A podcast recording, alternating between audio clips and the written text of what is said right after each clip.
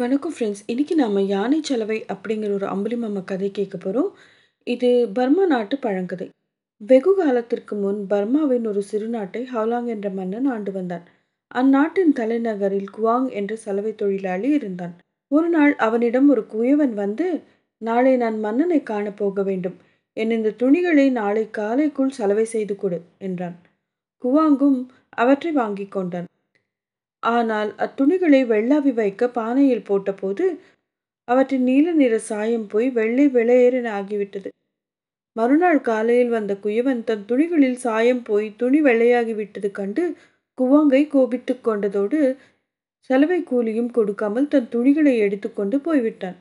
அத்துணிகளை அணிந்து கொண்டு குயவன் மன்னனை காணச் சென்றான். மல்லிகை போல் வெள்ளை வெளேரென துணிகளை அணிந்து வந்த குயவனைக் கண்ட மன்னன், அடே அப்பா கண்ணை பறிக்கிறதே யார் உன் துணிகளை இவ்வளவு நன்றாக சலவை செய்தவன் என்று கேட்டான். தன் துணிகளின் சாயத்தை போக்கிவிட்ட குவாங்கை மாட்டிவிடும் நோக்கத்தோடு அந்த குயவன், அரசே இந்த ஊரில் குவாங் என்ற சலவை தொழிலாளி இருக்கிறான்.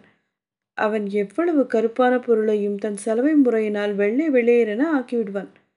தாங்கள் ஒரு யானை கொடுத்து பாருங்கள் சலவையால் வெள்ளை யானை ஆக்கிவிடுவான் என்றான். மன்னன் உடனே குவாங்கை அழைத்து வரச் சொல்லி அவனிடம் தன் யானையை சலவை செய்து வெள்ளை யானையாக்கும்படி கட்டளையிட்டான். அது குயவன் செய்த விஷயம் என புரிந்து கொண்ட குவாங், அரசே இந்த யானையை வெள்ளாவியில் வைக்க இது பிடிக்கும் அளவிற்கு பெரிய உறுதியான பானை வேண்டும். அதை இந்த குயவனை செய்து கொடுக்கச் சொல்லுங்கள் என்றான். மன்னனும் குயவனிடம் குவாங் கேட்டபடி ஒரு பானை தயாரித்து கொண்டு வரும்படி கட்டளையிட்டான். குயவன் திகைத்து போனான். மன்னனின் கட்டளையாயிற்றே அதனால் மிகப்பெரிய பானை ஒன்றை செய்து மன்னன் முன் வைத்தான். மன்னனும் குவாங்கை அழைத்து, ம் என் யானையை சலவை செய். அதனையும் கொண்டு வரச் சொல்லி இருக்கிறேன் என்றான். குவாங்கும் மூன்று பெரிய கற்களை வைத்து அடுப்பாக்கி அதன் மீது குயவன் செய்த பானையை வைத்தான்.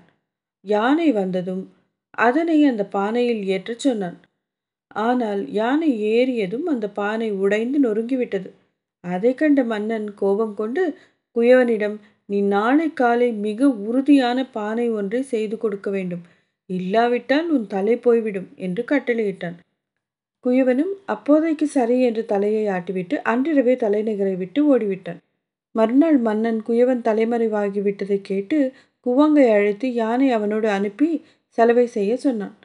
குவாங்கும் அதனை ஓரிடத்தில் கட்டி போட்டு ஏணி வைத்து அதன் மீது ஐந்தாறு தடவை சுண்ணாம்படித்தான். யானை வெள்ளையாகிவிட்டது. மறுநாள் அந்த யானையை மன்னன் முன் கொண்டு போய் நிறுத்தினான். மன்னன் அதை கண்டு மகிழ்ந்து குவாங்கிற்கு நிறைய பணம் கொடுத்ததோடு அழகிய குதிரை ஒன்றையும் பரிசாக அளித்தான். பரிசுகளை வாங்கி கொண்ட குவாங் யானையின் வெள்ளை நிறம் மாறுவதற்குள் குதிரை மீதேறி வேகமாக தலைநகரை விட்டு சென்றான். வெகு தூரம் சென்றதும் அவன் ஒரு ஆற்றின் கரையை அடைந்தான். அங்கே ஒருவன் கிழிந்த ஆடைகளை அணிந்து கொண்டு கவலை தோய்ந்த முகத்தோடு மீன் பிடித்துக் கொண்டிருப்பதை அவன் கண்டான். சற்று உற்று பார்த்ததில் அந்த மனிதன் குயவன்தான் என குவாங் கண்டு கொண்டான். அவன் குயவனை அணுகி, என்னப்பா இது தொழிலையே மாற்றிக்கொண்டு விட்டாயா என்று கேட்டான். குயவன் அவனை பார்த்து ஆச்சரியப்பட்டு, நீ எப்படி இங்கு வந்தாய்? நான் உன்னை மன்னனிடம் மாட்டிவிட நினைத்தேன். அதன் பலனாகத்தான் நான் இப்போது திண்டாடுகிறேன் என்றான். குவாங்கும், கவலைப்படாதே நானும் இனி தலைநகரில் இருக்க முடியாது என்று தான் செய்ததை கூறி மன்னன் தந்த பரிசுகளை காட்டி, நாம் இருவருமே இந்த நாட்டின் எல்லையை கடந்து வேறு நாட்டுக்கு போய் அங்கு நம் தொழிலை செய்து பிழைத்து கொள்ளலாம் என்றான். குயவன் அது கேட்டு மகிழ்ந்து அவனுடன் கிளம்பிவிட்டான். என்ன ஃப்ரெண்ட்ஸ் இந்த கதை உங்களுக்கு பிடிச்சிருக்கோன்னு நினைக்கிறேன். பிடிச்சிருந்தா அம்புலிமாமா கதைகள் சேனலுக்கு சப்ஸ்கிரைப் செஞ்சுக்கோங்க. மறக்காமல் பெல் ஐக்கனையும் அழுத்துங்க. உங்களுக்கு தெரிஞ்சவங்களோட ஷேரும் பண்ணுங்கள் ஓகே ஃப்ரெண்ட்ஸ் மறுபடியும் இன்னொரு நல்ல கதையோடு சந்திக்கிற வரை வணக்கம்.